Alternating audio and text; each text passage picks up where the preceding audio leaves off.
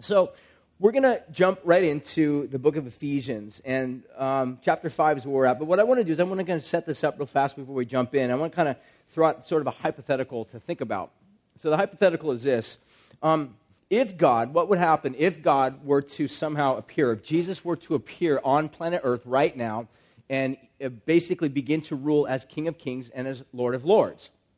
So, in other words, let's just, let's just assume that every uh, world dignitary, every world leader would basically surrender their throne, their crown, their uh, parliament, or whatever it is that you would call their seat, their house, White House, whatever it is. They would surrender that to King Jesus, and King Jesus would rule and reign. Obviously, you know, this hypothetical breaks down right there because not everybody's going to just kind of uh, joyfully give up their throne. I can't think of King Jong, um, Kim Jong Un giving up his throne happily. I can't think of you know, world tyrants. Maybe Obama probably not be so excited to give up his throne. I, I, can think of a lot of people that would not be so quick and easy and excited about giving up the throne of their kingdom or their life or whatever over to King Jesus. But let's just assume that they did, all right, just for the sake of this hypothetical, uh, imaginative type of ex, uh, experiment. So, if in this case, uh, what it would look like is that Jesus would then begin to make changes. Would you guys agree with that? In other words, this current administration, the way the system of this world works, is hurting. You guys, you guys all agree with that? Is that an amen type of a moment? Right? So give me some feedback. Like, if you agree with that, you say, Amen. All right, you hoot, whatever. Um, but the point of the matter is, is that we realize this world is broken. It's dysfunctional. It's not working. So, in other words, for example, we see something like in the Middle East. So, ISIS, this terrorist group, rises up and says, we have to take back uh, or take for ourselves territory or land and create um, our own caliphate or create our own system because we don't like the way this system is working. And so what they do is they uh, take it over hostilely, they take it over aggressively, and they brutally murder and terrorize and kill people. And what we oftentimes don't see is that in a lot of ways, what they're doing is really part of the same script or part of the same game plan as, uh, say, any other world tyrant that they're trying to take back territory from. So, um, Assad uh, is known for his brutality and his aggression. Uh, Saddam Hussein was known for his brutality and his aggression. So, in other words, what these guys are doing is really nothing different, nothing new, nothing creative, um, creatively in terms of a way by which they're seeking to reestablish uh, order. Now, if Jesus came, um, he would come. That's you know hypothetically the way that Jesus lived on earth. If Jesus were to rule and reign here right now as king, he would rule very differently. I think we would all agree with that. For example, if the same Jesus we have in our mind, like the Jesus of the Sermon on the Mount, Jesus would say, Look, want to know who the world goes to? Blessed are the meek, for they will inherit the earth. Uh, the earth doesn't belong to ISIS. It doesn't belong to Obama. It doesn't belong to godless empires that live according to bloodlust. The earth belongs to the meek. And this is what Jesus would do. He would set up, he would reorder things. So if you think of it this way, what Jesus would do is that Jesus would uh, keep some things and they would remain, some things would be redeemed, and some things would utterly be removed. So, in other words, some things would remain, meaning Jesus would look at some systems that are set up, systems of welfare, or taking care of the poor, the hurting, or the marginalized, or the alienated. And Jesus would say, Great job, because you're doing an awesome job. Keep it up. You're trying to stamp out Ebola. Doctors out there, you are not fools, you're not idiots, you're not lunatics out there doing stuff in the field. You are doing good work, you're doing God's work, even though you may end up contracting the disease yourself and potentially dying.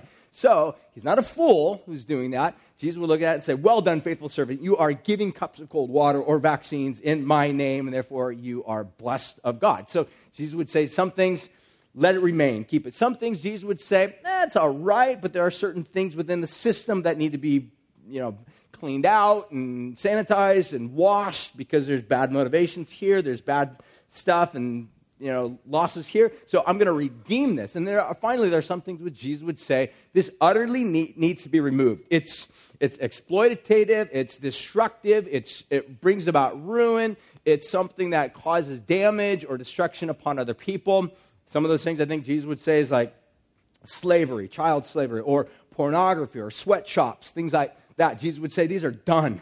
These are not going to function in my administration, under my reign, under my rule. And so this is kind of the way in which we would envision Jesus doing. So the reason why I throw out this exercise to chew on and think about is that in reality, um, this is exactly what all of the Old Testament prophets imagined. The prophets imagined a day and a time in which God would rule. In other words, the thing that they were always pondering or thinking about or entertaining in their minds as to what would it look like if God's people, Israel, would actually function as a nation living under God's reign, under Yahweh's reign. Some of the prophets were so bold as they would say that one of these days, God's not just going to rule and reign over Israel, he's going to rule and reign over all the earth. And what we believe as Christians is that that reign has actually already begun in Jesus. That's what a Christian believes, is that in Christ, in Jesus, this reign of God, this kingdom of God, has already begun to be unfolded, has already begun to be laid out, rolled out. And what we believe is that as we believe that and understand that, that we are swept up into that rule and reign of God, and therefore we live not according to the ancient systems of this world, the brokenness of this world, but according to the new rule and reign of God. So, for example, oftentimes Christians are really good at pointing out personal sin. We oftentimes hear preachers um, talk about, you know, don't cuss and don't use bad language and don't drink beer and don't get drunk and don't use drugs and all these other things are, are really good and valuable because those are various personal sins that crush you. Sometimes we might even hear a pastor or a preacher talk about greed and, you know, don't get too greedy because greed greediness will actually lead you into financial slavery and indebtedness and so on and so forth. So be careful of, you know, cussing and uh, getting drunk and doing drugs and pornography and greed because all those things are really bad. And, and those are important sins to identify. They're personal sins. But what happens is oftentimes there are certain types of sins that actually get overlooked. And I would call these systemic sins or sins of systems. So, for example, we can say it's not good for a Christian to be greedy because then a Christian uh, in his greed might end up in a system of indebtedness. But the funny thing is, is that we often overlook the systems that literally live off of greediness. In other words, we oftentimes just simply call them capitalism. Now, the thing is, uh, even when I use that phrase capitalism, I can imagine some of you right now are just kind of getting ammo and you're frustrated. Why would he even begin to talk about capitalism? It's funny. All right, side note. There's a freebie. Anytime on my Facebook page, anytime I post something that kind of touches or uh, even comes close to uh, addressing anything like capitalism, um, it's, it's funny because that becomes a firestorm. There are some that immediately kind of get enraged, like, how dare you touch that? Like, what are you suggesting? Socialism? No, I'm just, you know, the point of the matter is, is that there's all these conclusions that oftentimes can be jumped as a result of that. But the point that I would just simply make is this, is that there are systems in this world that, by the way that they operate, they take advantage of other people. And so we oftentimes can be swept up into these systems, and even without even knowing it, even though we may be avoiding certain personal sins like pornography or getting drunk or cussing or all these other types of things. We actually may be part of the system or the systemic sins of this world by which this world operates according to. Okay, so let me give an example. One of those examples is a system of hierarchy or caste system. In other words, by which we chop this world up or we size this world up based upon how much money you make, or we bring about certain tribes based upon your education, so here's the way we do this. That if, and you know, again, this begins at a really young age. So I mean, I'm talking like kindergarten. In kindergarten, it's like, you know, the really athletic kids hang out the really athletic kids, the ones that can run really good. And the ones that are kind of more into eating their Twinkies during lunch and they're not kind of on the more fit side, they're the ones that kind of get marginalized and kind of sit off to the side when all the other really good kids that can run and kind of, you know, you know what I'm talking about? You guys get this? Well, that just continues to build upon itself so that by the time you get into high school, what you have is all these fractionings. You've got surfers hang out with surfers, and they avoid the jocks because jocks, jocks are jocks. And, and so jocks hang out with the cheerleaders. So you have all of this sort of classifications or tribalism, and there's a lot of hatred that are going on even within these various groups or subgroups. That doesn't change in adulthood. What we have in adulthood, and sometimes even within churches, are people that are like associating or identifying. So, somebody, for example, let's say a hipster is like, you know, all into recycling and all into buying their clothes at the thrift store. They look at those that go and buy their clothes at more of, you know, Bloomingdale's or something like that, and they're just, how dare they do that? I will never associate with that. That is part of the system of this world. And then you got the rich people driving around their nice SUVs, you know, destroying the ozone layer, looking at those that are all into like Greenpeace and like, how dare they, you know, distract me as I'm walking out of Trader Joe's. I'm sick and tired of the things that they have to say. So you have all of this sort of like fighting against each other. And again, that's just in America. That doesn't even begin to touch the various types of tribalism and fighting and infighting that happen, say, for example, in Afghanistan or Iraq or throughout the region of Syria or Tibet, or you guys can keep going on down, the list. But the point of the matter is this, is what Paul is actually telling us in Ephesians chapter 5 is that God has actually begun to reorder things according to a new system, a new order, a new way, not new order in terms of new world order, Technically, it is a new world order, but it's a new world under, order under Jesus, not under some sort of paganistic uh, ideology or idea. But it's a new order by which God is king, by which God orders all society under him. And it's going to shock you by which the way God orders this. So, with that, I want to jump right in and begin to take a look at this because what God begins to do is he reorders all things in such a way so that power is not misused or mismanaged or abused. Money is not simply squandered, but economics becomes important. Again, you can look at some of the, uh, uh, the prophets in the Old Testament as they would envision what would it look like when Yahweh becomes God. Some of them would even be so bold to say, man, when Yahweh becomes God, you know what's going to happen with the economy? Rather than money being spent on, you know, uh, war items like swords, the money that would be used to be spent on swords is going to be reinvested into pruning hooks so that people can go fishing.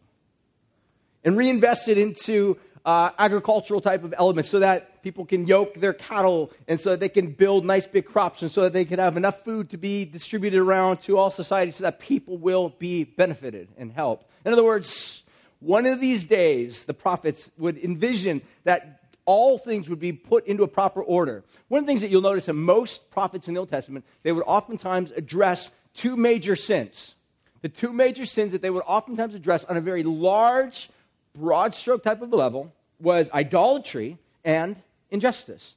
Idolatry and injustice. If you want to think of it this way, idolatry is basically this it's a disordered relationship to God. In other words, we worship and, and serve created things rather than the creator. That's what idolatry is at its core. But then injustice is a disordered relationship toward neighbor. Idolatry, disordered relationship toward God. Injustice, a disordered relationship towards neighbor. And so what happens, like on a horizontal level with my neighbor, when I'm not treating my neighbor correctly or treating my neighbor properly, or when, let's say, for example, I am overly selfish and focused upon my own needs at the expense of others, I may steal from my next door neighbor. I may take something that doesn't belong to me. I may lie about them. I may even brutalize them or kill them or assassinate their character just so that I can advance myself at their expense. That is the definition of injustice. But what Paul is saying is that because Jesus is Lord, everything is being rebuilt around Christ. So that rather than idolatry, worship of the true and living God is restored. Rather than injustice, right relationship towards neighbor is being unfolded. And this is what Paul invites us to begin to take a look at. So I want to read two verses. First of which is Ephesians chapter 1, verses 7 to 10. And we've already looked at this, but again, I want to kind of firmly root what the next verse is because what we'll take a look at today, we'll focus on verse 21, and we'll say a few words about that when we finish.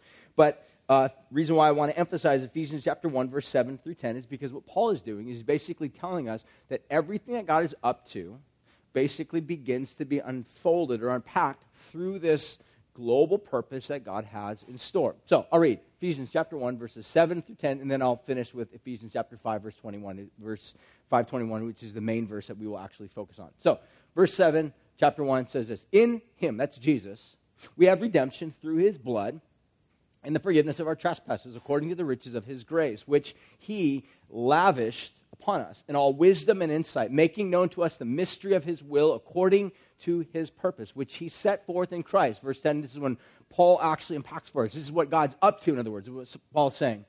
Uh, he says, as the plan for the fullness of time to unite all things in him, things in heaven, things on earth. This is very consistent with the very thing that Jesus uh, challenged his disciples to pray. He says, When you pray, pray, Our Father who art in heaven, holy is your name, thy kingdom come on earth as it is in heaven. In other words, the current way the world is, is that earth and humans on planet earth don't want to have any unity or any relationship or any affinity with heaven.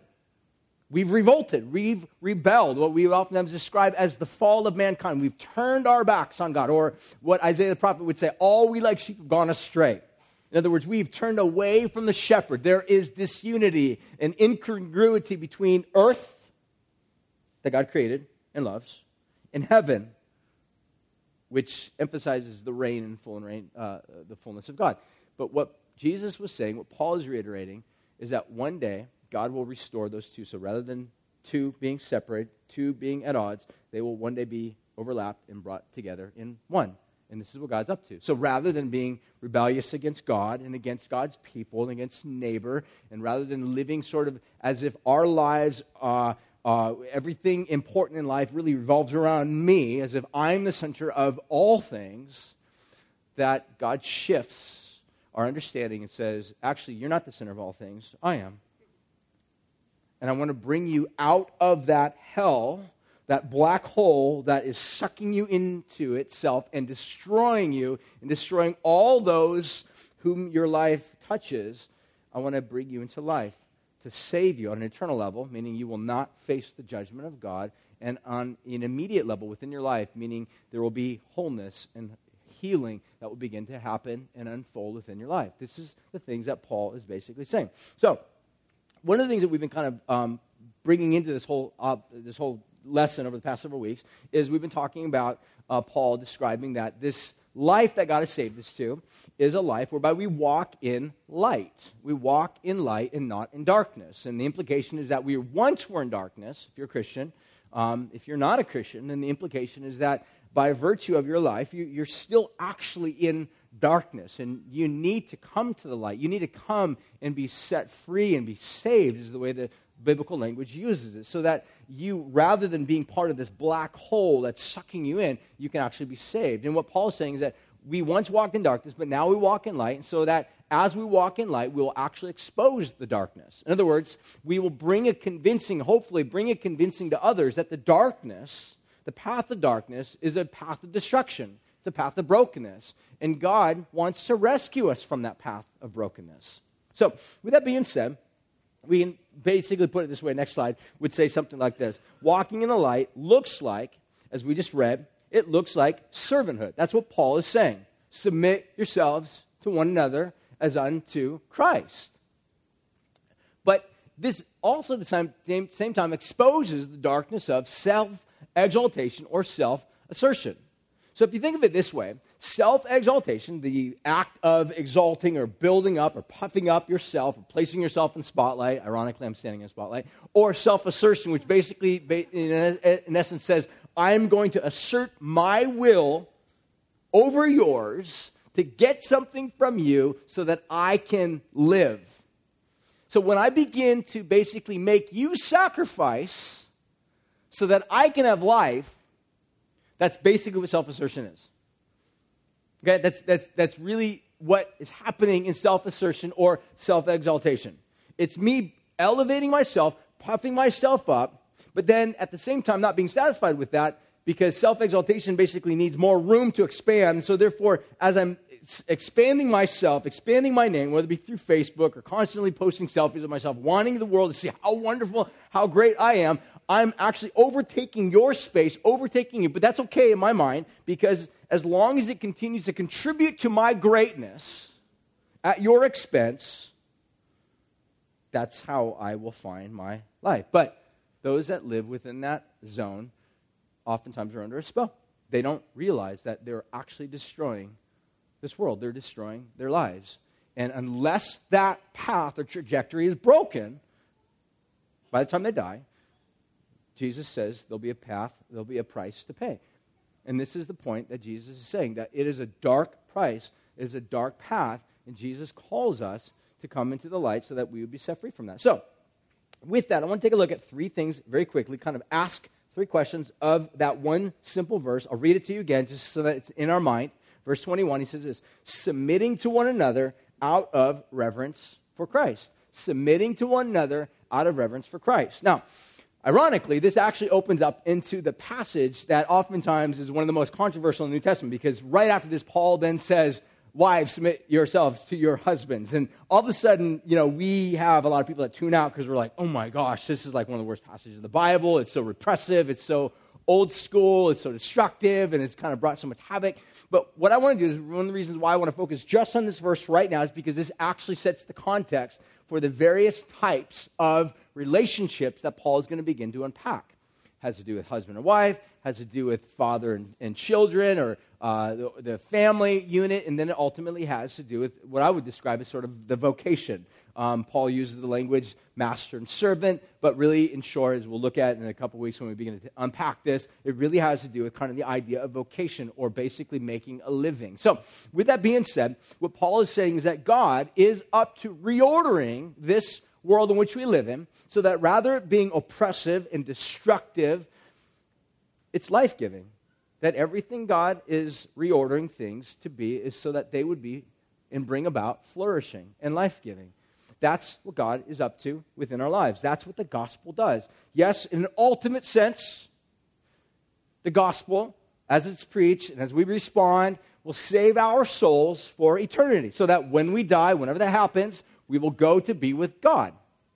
But for now, what it does is it begins to reorder the systems of our lives or the systemic things. So, in other words, rather than looking at money in the exact same way the world looks at money, meaning you just spend and spend and spend, regardless of the amount or regardless of the greed that oftentimes drives the spending, we spend with a different attitude. And same thing with society. Rather than simply looking at others around us as being, you know, um, stepping stones that we step on to take advantage of others so that we can push ourselves forward, like self exaltated type of a people, it reorders so that we look at people differently. We love people differently. Neighbors become treated differently. And these are the types of things that Paul is basically bringing into our understanding. And he unpacks it as well by saying, Husbands, we'll look at this more next week. Husbands, rather than you just taking advantage of your wife, rather than you abusing your power as a means of taking advantage of her or oppressing her or being rude to her, Paul says, use the power that you have, the authority that's been given to you by God, as a means to cover her, to love her, to help her, to support her, to breathe life into her so that her life would flourish. And these are the things that Paul is saying that how God is reordering all things. So, first of all, let's try to unpack what does Paul mean when he says the word submission? Submit. We'll just take a look at that. Okay. The first way we need to understand this concept of submission, it comes from a Greek word called hupotasso. Hupo means basically um, over. It's the idea of uh, in some ways, kind of look at this to draw up in order a battle or troops or ships. It speaks of soldiers marshaled in military order under an officer. Another way to look at this is I've written down to subject, to make subject. In the New Testament, Greek, it makes or it means to arrange under, to subject oneself to obey. So if you think of the idea in the classic Greek type of a sense, this word subject or hupotasso basically means um, speaks of uh, there's a commanding officer, and then there are those that are basically enlisted to listen to the actual commanding officer. Now, if you think of it this way, how, how many of you, just out of curiosity, have actually been in any, any type of military stuff in the back, you know, whether it be cops or police or, you know, serving somewhere. Okay, just a handful of you, small, small handful of you. Um, I've never served myself, but I've met many that have. And so the point of the matter is, is that one of the things I do know is that when you enlist, you don't enlist and show up and be like, what's up? I'm here to do whatever I want. Like, that, that's like the fastest way to get yourself kicked off, all right? Um, I mean, I watched A Few Good Men. I mean, I, I, mean, I realized that there are, there are things that happen that when you start kind of bucking the system or when you show up and you want to do what you want to do, like it doesn't work that way. You show up and you say, I'm here to do what brings about the greatest order according to the one that is in charge. So this is the kind of idea that Paul is basically saying, is that there is an order. God has an order. God, is in, God has established an order. And the order, the reason why the order is set in place is not so that it would bring about oppression, but really is so that it would bring about life. Um, can I get a thing of water? Someone, if someone can get me a bottle of water, please. Thanks. Thank you. Thank you. Um, so that it would bring about life, and that's God's aim. He wants to bring about life. And so he is really ordering or reordering, he's showing that for there to be life and flourishing, there needs to be some form of order that's in place and so the people that are to work together. Not so that there would create a class system of hierarchy where one is great and everything goes to him and he's the most sacred person. He's the guy that has his own parking space and he's the guy that you know has all sorts of you know degrees in front of his name so he can be identified as the wonderful person. Um, jesus even said to his disciples don't let any of you be called father. The idea here is that there's only one father. That's, that's god. In other words don't somehow give yourself some title so that you can be thought of as being great. Thanks man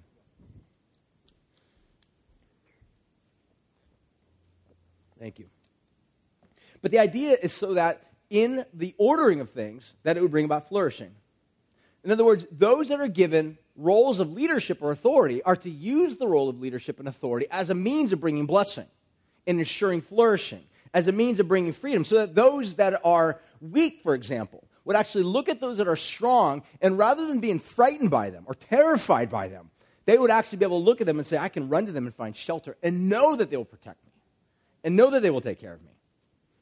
And this is what Paul is saying is that God is reordering things within the church, within the world ultimately, and one day in this whole world so that it will flourish like this. And so this is the idea that basically Paul is saying. So there's three things that can sort of identify uh, a Christian form of understanding what submission is. And this is sort of an interesting way to kind of identify this or to think about this. So next slide. It, it really entails three things. Um, well, let me read this, this. This is a great little quote from the ESV Study Bible. I was reading this. It says, Subjecting oneself to another is the opposite of self assertion, the opposite of an independent autocratic spirit. It is the desire to get along with one another, being satisfied with less than one's due. And this is really the idea that Paul is trying to convey. Is that really submission to one another is this idea basically saying, look, we love the whole, the, the, the, the, body, this new body, this new family that Jesus is creating, and therefore we will submit ourselves to one another, even if that means we take a loss or we take a hit. And Paul kind of unpacks it a little bit further, even in book of 1 Corinthians, where Paul actually says to the body of believers, uh, they're actually getting ready to sue each other and take each other to court. And Paul actually says, look, don't you realize rather than you guys going to the court and kind of making a big mess out of things and causing the world system to look at the system of the church and saying, you guys are a bunch of corrupt, greedy individuals that are fighting each other and devouring one another. And Paul actually says, don't you know that it would actually be better for you to take a loss and preserve the unity of forgiveness and love and reconciliation than to keep going to the court and just having this whole thing come undone? It's the idea. So, Next slide. Um, there's three different ways in which you can think about New Testament submission. One, it's voluntary.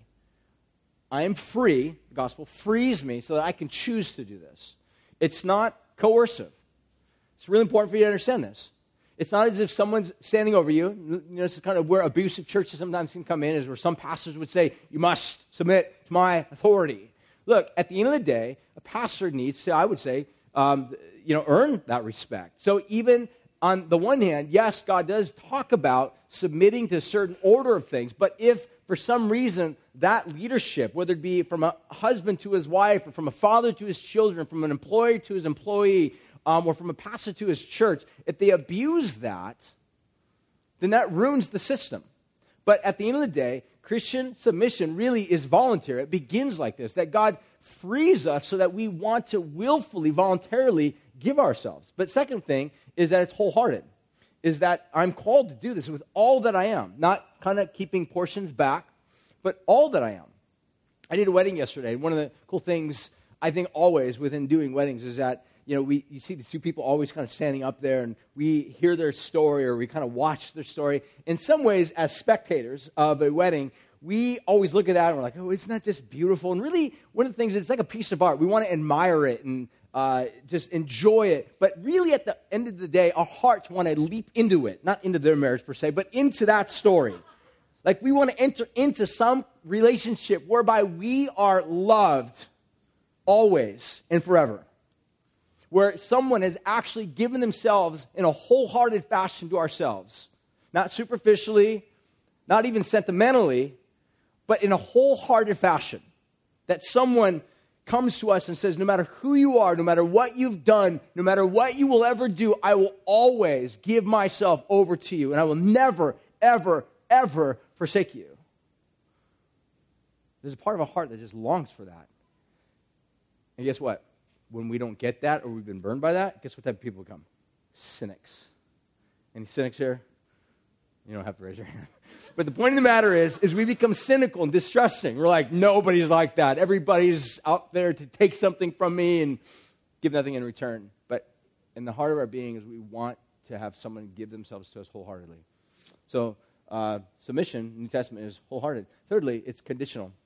Now, it's not unconditional, I mean, you just do it all the time no matter what. It's actually conditional. And the way that, the way that Paul describes this is that he will oftentimes say, um, you know, wives, submit yourselves unto your husbands as unto the Lord, which means, just for example, in the context of marriages, in case you're wondering, like if the husband is abusive, if he's rude, if he's putting you down, if he's not using his authority and using his power in, in, a way that brings about your flourishing and helps you and causes you to grow and conveys love and affection to you, you don't have to submit to that.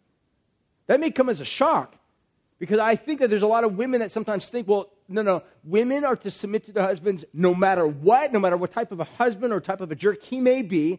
And I'm telling you, that is absolutely unbiblical. That is a twist upon the biblical text. You're to submit to your husband as unto the Lord, as he is reflecting characteristics of Christ as He's bringing about your flourishing, as He is committed to seeing you grow in your walk with Jesus, if He begins to hinder that or stand against that or push against that, then this is one of the things that we would say that you can resist that. In fact, I would even go so far as to say that if your husband, for example, in that context, is sinning or taking advantage of you or abusive to you, call him on it or bring somebody else in to help call him on that because sin brings about languishing, not flourishing. God wants to bring about flourishing according to his new order. So, final thing is we kind of move on. We'll make this quick. The second thing is now, first of all, we look at what is submission. Second thing, we'll ask the question, who is submission to be toward? And this is what Paul then goes on to say, Ephesians chapter 5, verse 21, the middle section right there. He says, to one another. To one another. This means to all that, obviously, within the context here, he's talking to the church, those that are within the church. But again, we also know that Jesus extends this to also enemy or I'm sorry, to neighbor, where this is just anybody, might, even not be people within the church. It's just people that are, are all around the world. Like, submit yourselves to one another. First of all, in the context, no doubt, is to one another within the church. The idea here is that there's be, uh, to be a mutual giving of oneself, uh, idea of servanthood, serving one another, giving yourselves over to one another for mutual edification and building up of one another. That's, I think, the idea that Paul is basically conveying here. The third things we'll look at, we're almost done here, which is the question what is it to be like? Or what is it to model? What's it to look like? Okay? So if you want to think of it this way, at the end of the day, this is one of the things that Paul says, and depending upon your translation, this I kind of threw out both of them. One is out of fear of God. Uh, that's King James Version. And then pretty much any other version basically says out of reverence for Christ. Um, those that would kind of choose for the latter type of translation um, out of reverence for Christ would basically say that out of uh, reverence for Christ implies or indicates the, the way in which Jesus himself served. So, in other words, um, when Paul says, serve one another or submit yourselves to one another, this is in some ways going to be a very dangerous doctrine because I can finish my sermon right now and be like, I'm done. All right, all y'all go out and submit yourselves to one another. And some of you are going to go out and do the very best that you can based upon what your understanding of submission is and a lot of you might even kind of begin to abuse that idea of what submission looks like because you don't know exactly what submission looks like in terms of the context of which Paul is talking about. So your form of submission may be different or incongruent with the submission that Jesus is portraying here. And so, how are we to live this out? In other words, what type of model are we to look at or follow with regard to this? And this is where Paul, and I think kind of would I would lead towards the latter translation, is that we, it's to be out of reverence for Christ. In other words, it is to look like Jesus. It's to look like Jesus. So here's the question What did Jesus do with his authority? What did Jesus do with his authority? There's a song, um, I'm going to put the lyrics up there. It's written by a guy named Brett Dennen. He's actually an artist out of uh, San Francisco. It's a great song. And in this song, he basically says this. Just, I was going to play the whole song or uh, read the whole song to you guys. I wasn't going to sing it, but um, just I pulled a couple verses, but here's what he says. He says, People walk a tightrope on a razor's edge, carrying their hurt and hatred and weapons. It could be a bomb or a bullet or a pen or a thought or a word or a sentence. In other words, these are different ways in which we use, different mediums we use to bring hurt upon other people. It could be a bullet, it can be a bomb, it can be a pen. Think of bloggers looking for ways to somehow jab someone, or Facebook, different ways in which we can use things to kind of make comments against towards other people. He says, kind of personalizes this. He says, There ain't no reason things are this way. It's how they've always been, and they intend to stay. I don't know why I say the things I say, but I say them anyway. And he finishes with this one final statement. He says, But love will come, set me free. It's an amazing song. It's an amazing song. There's a lot of other great lyrics. I encourage you maybe check it out. I don't even know if this guy's a Christian. I, don't, I, don't, I have no idea about who he is or in terms of his background, whatnot, spiritually. But he basically, what he does in this sentence or in this phrase, basically identifies, without saying it, really, this is the heart of the Christian gospel. But the distinction is with Christians is that we don't just simply say love as sort of an ethereal feeling or a metaphysical trait is what's going to somehow come and set us free. What Christians say is that love has a name. Love is a person. Love came in the flesh. Love is not just some sort of feeling or ethereal uh, motivation that is out there. Love actually became embodied and dwelt amongst us. This is what the Christian message is all about. So that even though we live in a world that's full of brokenness and distrust and cynicism. We don't want to work together. We don't want to unite. We don't want to submit ourselves to each other. We want to actually drive away from each other and run from each other rather than submit ourselves to one another in love. The gospel is actually saying Jesus is undoing this. And the question is how?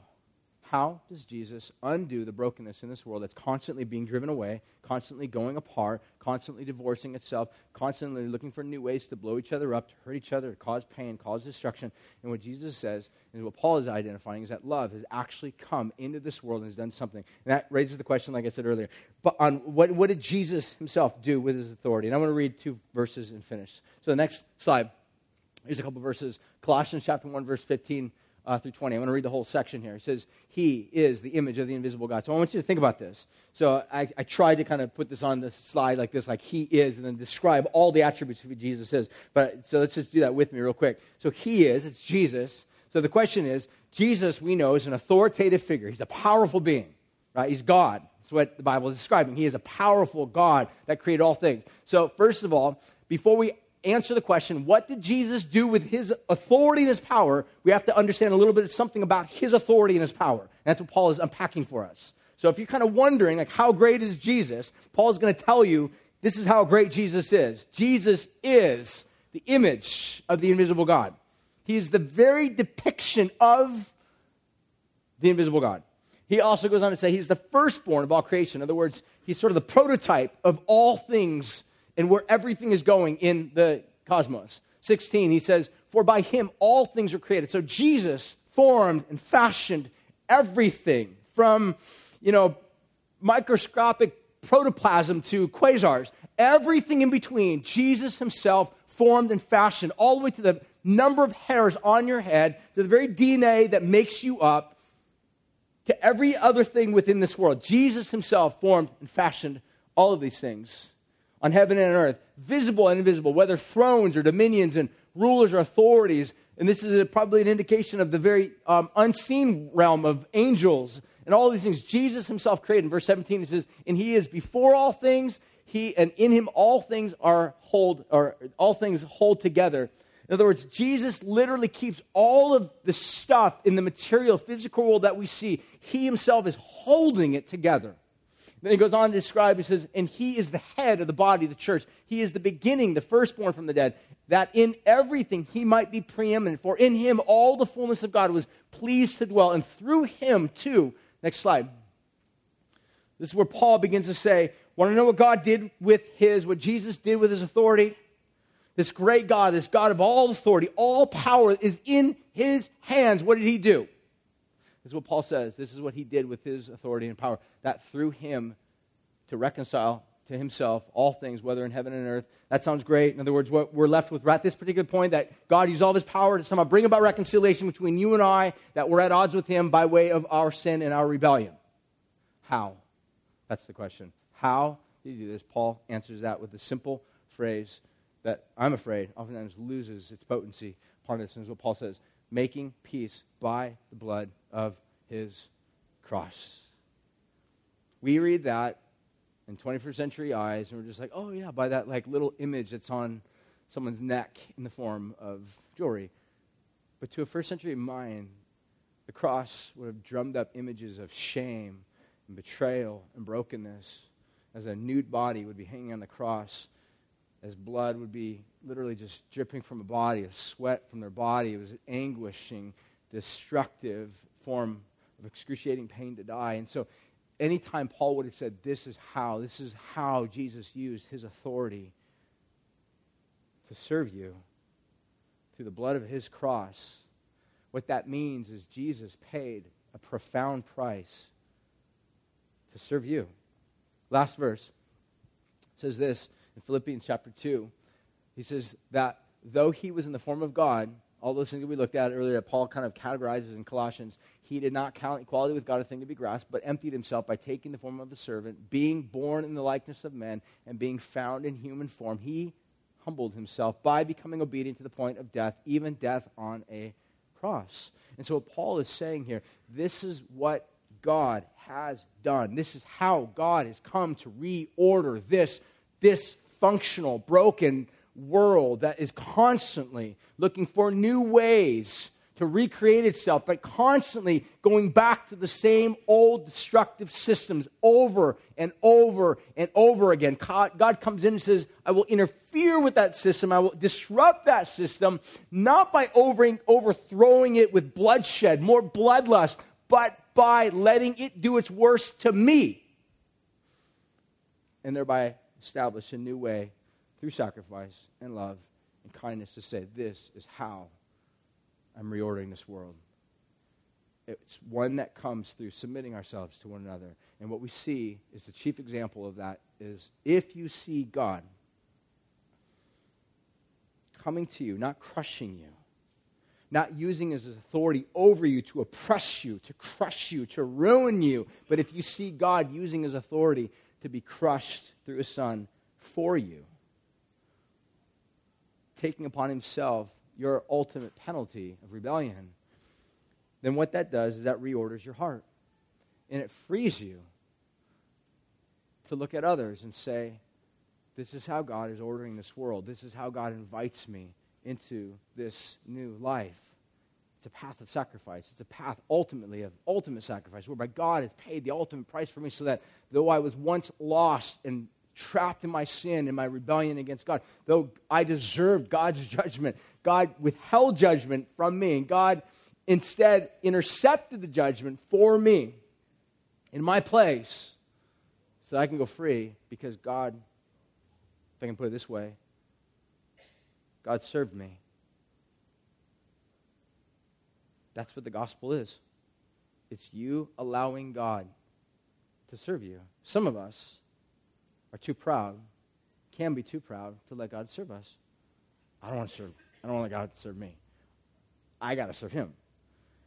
But until you see that God, like what He says to Peter, unless I wash your whole being, your whole body, and you can't be my disciple. The point is, is that God is saying, you have to let me do for you what you cannot do for yourself. And this is what it means to be brought into this place of submit yourself to one another out of reverence to Christ. Give yourself, be a servant of all. So that leads to an invitation to come to this table and allow God to serve you. No matter what type of background or what type of past you've had, no matter what type of understanding you've had of God or religion or Christianity, or no matter how your understanding of God may have been formed or maybe misformed or it, it, misinformed, to come to this table to receive from God's hand. That's what I want to invite you to. So we're going to finish and we're going to sing, but I want to invite you guys all to stand up. And if you're here this morning, and there are circumstances in your life whereby maybe you look at yourself and say, I'm not a Christian. I don't know God. I don't know this God the way that maybe I thought I knew this God. I want to invite you to come to Christ, to come to this God through Jesus, to have your past washed and cleansed and forgiven, to have a relationship restored with this God, to be brought into this new way in which God is reordering this world and will one day restore it all. So that's you. We have some people off to the side over by the cross that would love to pray with you, love to be there for you. But I want to finish just by praying over you guys and we'll sing. Okay? And as we sing, I want you to think about your life. Think about what are some of the areas in which maybe God is calling you to submit yourself to one another. What are some of those areas in which God is saying, you've been trying to take advantage of other people by crushing them and milk them of life so that you can advance yourself. Look at some of those areas in your life in which maybe God is saying, you need to die to that. You're destroying other people. I love people. I don't destroy other people. I was destroyed for them so they can have life. And that's the path that Jesus calls us to. That is the path that leads to life. That is the path of flourishing. That is the path that our God has put on display for us, invites us into. So I want to pray for us, sing, communion in the back, invite you to partake of that. If you're a follower of Jesus, the way Paul says, if you do it, do it in a manner that's worthy. What that means, I think, in short, is by faith.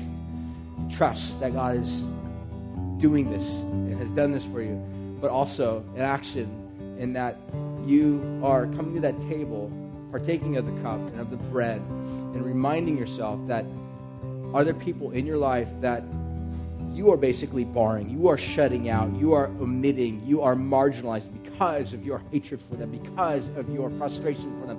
To those, I think God would say, if you come to the table of forgiveness, you need to learn to forgive.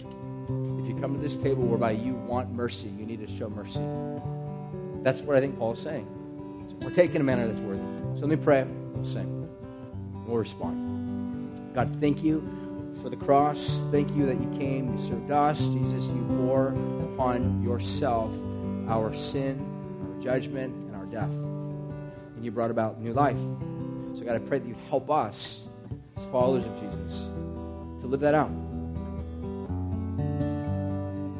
Not because somehow we think that it's going to make us saved, but because as we are saved beings, saved people, renewed in the image of God, God, we want to be people that model, live out, portray in every way possible that we can images, pictures of Jesus and what you've done in our lives. So help us to live that out.